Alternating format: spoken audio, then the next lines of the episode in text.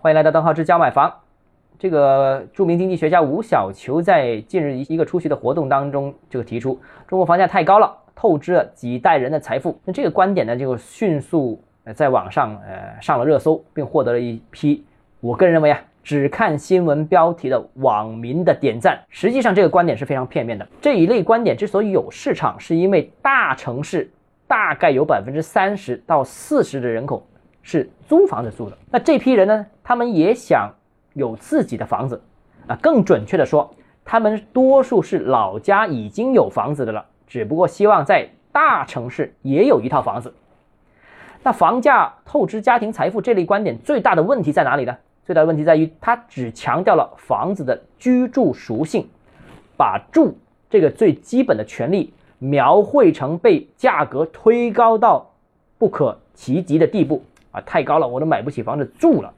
实际上呢，这里存在着严重的误导，因为呢，房子本身不是消耗的消费品，有些东西买回来用完之后就要扔掉。房子不是，房子不是消耗品，房子天然具有金融属性。那买房之后，几代人的财富到底是不是蒸发了啊？六个钱包买完之后是啥都没有了？其实不是，其实这些钱是进入了另一个领域，重新被沉淀了下来而已。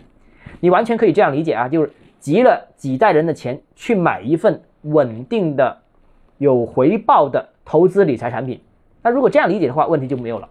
那只要啊有好的收益，那集中钱去买有什么问题呢？没问题。但房子呢，经常被人拿来偷换概念啊，以为买房花了钱啊，就几代人的钱都没有了。其实不是，其实只是把钱挪一个地方储蓄起来而已。当然，这个储蓄是打了引号的啊，是买了房子而已啊。另外啊。这个没钱买房呢，也就也不等于没地方住，那是个人财富总量不够而已。你没钱买房子，你可以租房子住啊。但有房子就意味着你财富总量是足够多的。所以，如果是买不起房子，又希望政府送房子给他住，就等于其实啊是打劫财政。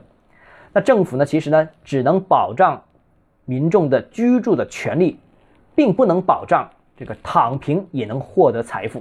这个是一个重要的区别啊！如果你个人购房有其他疑问想跟我交流的话，欢迎私信我或者添加我个人微信，账号是教买房六个字拼音首字母小写就是微信 d h e z j m f。我们明天见。